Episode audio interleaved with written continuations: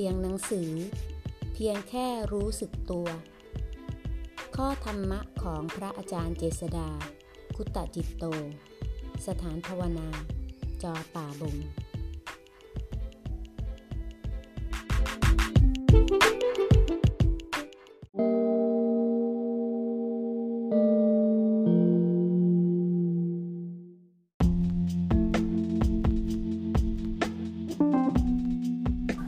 หน้า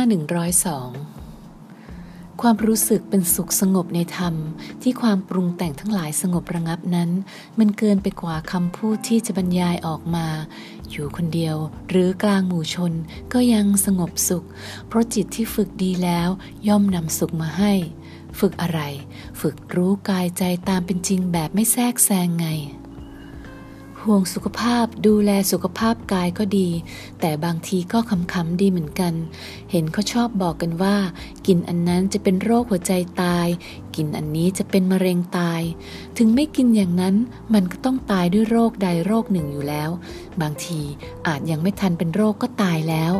แต่ในที่นี้อยู่ที่ว่าจะตายอย่างไร จะเตรียมความพร้อมจิตเพื่อก้าวเข้าหาความตายอย่างไร จะรู้จักยอมรับความจริงได้แค่ไหนว่า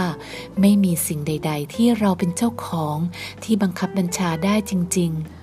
จะตายด้วยความมีสติตื่นรู้ หรือจะตายด้วยความหลง จะเริ่มใส่ใจพัฒนาจิต หรือจะรอวันใกล้ตายค่อยนึกถึงพุทโธ